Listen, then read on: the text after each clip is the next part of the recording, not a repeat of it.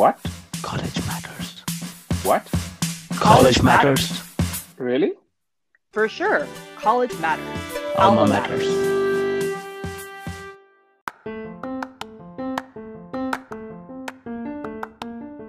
Hello, and welcome to this week's episode of College News Fit to Digest. Every week, we pick a few news items relating to US colleges and discuss it with our own Shweta Bagade. Alma Matters curates the news daily relating to US colleges and makes it available on almamatters.io forward slash news. We pick a few news items from that curated list and discuss it every week here in these podcasts. Now, without further ado, on with the podcast. Hi, Shweta. Good morning. Good morning, Venkat. How are you? Very well. You? Not too bad. Not too bad. Well, let's jump right into it then. Um, Please. three topics for today. Let's start with uh, the first one, which is kind of on CNN, interestingly. It's about teachers walking away from teaching or leaving the field. Um, you know, seems to be part of some trend, but uh, what does this mean? Where is it coming from? Um, yeah, I read that. Uh, there's been a lot of discussions about uh, teaching industry over the past, probably, you know, past couple of years more so than in the past. And so, you know, it's obviously a lot of it's driven by COVID. There was probably already a little bit of a decline, if I had to guess, um, prior to COVID. And I think COVID has um, accelerated that path. When you think about a teacher's job, it's not just walking into the classroom educating them. There's a lot of things that they're handling, the different learning um, styles of students, the different backgrounds they come from, their own the students' own personal issues, and now you add on COVID, Yeah. with you know, and depending on the state you live in, you know the environment you are living in will also impact like testing, exposures, uh, mask requirements, um, changing how they model the classroom because of proximity, things like that. So there's just, I think it adds a lot, and I think people kind of steer away from it more so. It's not a high paying Yeah. industry anyway, compared to, you know, you think of going to engineering or, you know, becoming a doctor or a lawyer, those kinds of traditional Mhm. well known, you know, career paths. So I think there's just a lot to be said. I think, though, if people have an interest in it and they are willing to get through this, they could end up being really um, in high demand because there's going to be so many places looking for staffing so it should be interesting. And uh, you and i were talking offline about the other industries that are being impacted particularly nursing. And that one- that one was an interesting one especially because there's such a demand for nurses and programs get filled up that there's not enough programs to educate them. Right. and my guess with covid is they're going to see that competitiveness for the nursing programs to maybe decline a little bit and then i think once once Yeah. we get back to some normalcy it'll spike right back up because that is a pretty um high demand career with you know a warranted salary that goes along with it Yeah, yeah. I mean, it's bulk of the healthcare workers are uh, from in nursing. So, um, yeah, you know, just a general thought is that COVID seems to be acting as a catalyst for things that were probably just bubbling up or changing, and it has just accelerated things. And so, it's interesting. It's doing that across quite a few different areas and few different dimensions, right? So. Yeah, Uh, definitely, definitely. Uh, before we move on to the next one, I would encourage anyone who is even remotely considering education, if this is the direction they want to go into, I would look at programs slash states that are offering opportunities that um, you know maybe guarantee a job or absorb their debt or you know provide tuition assistance that means they can go to college that maybe they wouldn't have been able to so definitely explore it because that's going to i think that is going to be how at least universities are trying to entice students to go into education because they know their states need teachers. Absolutely. You know um, just one feel good story. I was talking i was doing a podcast with a professor at uc santa barbara engineering professor and um, he mentioned that one of his students from a couple of years ago uh, just came back. I was talking to him about moving to uh, elementary school teaching and was going to go, you know, do a get a degree and uh, go do that. So, you know, good things are happening. It'll take some time, but I think that it's not all sort of losses, but they're probably chalking up something in the winning column, but it's going to take a while to see that. So. Definitely. Definitely. I agree. So the next topic is sort of age old, as in legacy admissions. And um, now I guess lawmakers are jumping into the act and trying to put together some sort of a bill to try to make it law so so that you know schools don't or you know colleges basically don't reserve some part of their uh, admission pool for uh, students of or parents that have gone to that particular school right?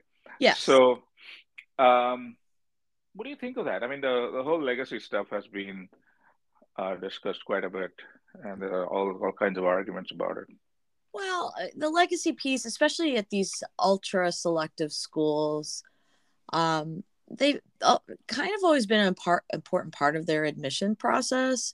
Mm-hmm. Uh, there's been a lot of universities that are that have stopped the legacy um, admissions process over the past couple of years, but you know it should be interesting if how how they can enforce that this is this is I've read about this multiple times and I that's the first place I come back to is how are they going to enforce a policy like that?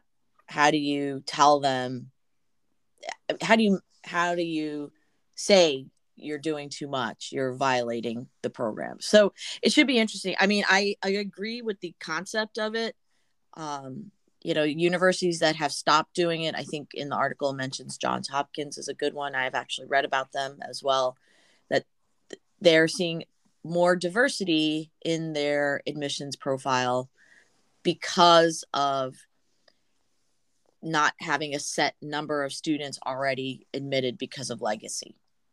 Sure. So it should be interesting how that plays out. And um, how it's enforced. I think that's the tricky part is that enforcement piece. Yeah, and plus it has to make its way through the process anyway. So well, yeah, it still has to pass. yeah, yeah, and so, um, yeah, and there are a significant number of um, senators and congressmen from all these different institutions they're talking about. So it, it is a complicated kind of situation. Um, and, and, you know, also the question of um, how far should the government kind of dictate how schools pick their students, right? At the end of the day, it's a business and they figure that out and they know what to do, what not to do, uh, because they have their own reputations that they want to maintain. Yeah, so. yeah. I mean, I know it's a business, but at the same time, it's also not supposed to be a business. So it should be interesting um, that, you know, balancing both ideas because they need students they need students who are going to pay they need right. students who are going to attend as well as allowing students to attend who may not necessarily be able to pay the exorbitant tuition and room and board fees at those private selective schools. So yeah I, it, it's a hard one. It's a hard one but yeah it should be interesting how that plays out last topic is um, about international students and about whether they can go home or should go home during these different breaks, you know, the winter break and spring break. And um, I think different schools are behaving differently, so to speak. And um, in fact, going as far as to say that if you go back home to whatever your home country, then if something changes, you may not be able to come back, and there's no promise of online classes um, in, a, in, a, number of these cases. So, you know, it's it's quite different from where it was a year ago. But w- what does all this mean? You know, what what should students be doing? I mean, they're caught in the middle. I my heart goes out to international students because they have so many layers to deal with. They have to deal with the college, you know, rules like you were just mentioning. They have to deal with their country's rules, mm-hmm. uh, and then how that impacts their visas and all those different things, along with the COVID piece of quarantining, not quarantining vaccines. Which ones did you get? Which ones are valid or approved for, you know, your their immunization in the US versus the country they come from. Um, I think literally every student has to handle this in their own individual way, seek yeah. support from the university to hopefully make some good decisions.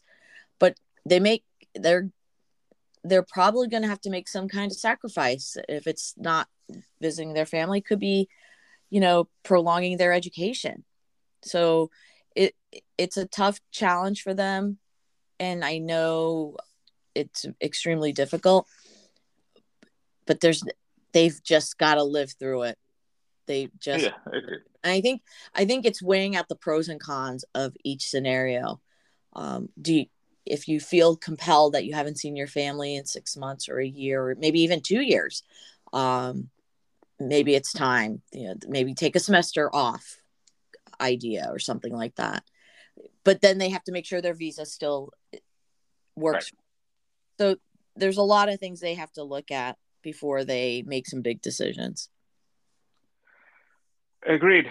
Um, so not easy times that's for sure. Nope. No definitely not. Especially if you're trying to go from country to country. I know just traveling just for like to you know to go visit family overseas yeah. there's a lot of different protocols you have to follow depending which country you're going to. So and then add in their education piece it makes it very complicated. Yeah yeah. I mean yeah nothing's nothing's as easy as just jumping on a plane and flying 20 hours so yeah their biggest challenge was just making sure they had money. Now it's not just the money piece it's a lot of other factors as well so. yeah Okay, so Shweta, that's it for this week. Thank you as always. Uh, take care, be safe, and we'll talk again next week. Absolutely, my pleasure. Sounds great. Take care. Mm-hmm. Bye. Bye.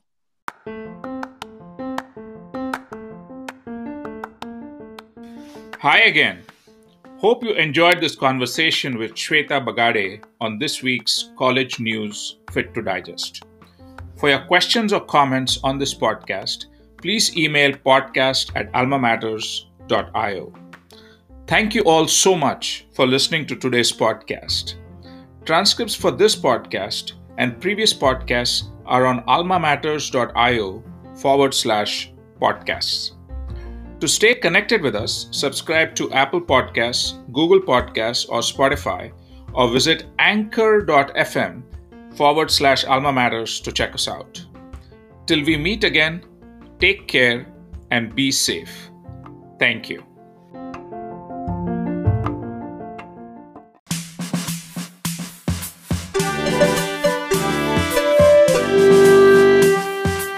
College matters. Alma, Alma matters. matters.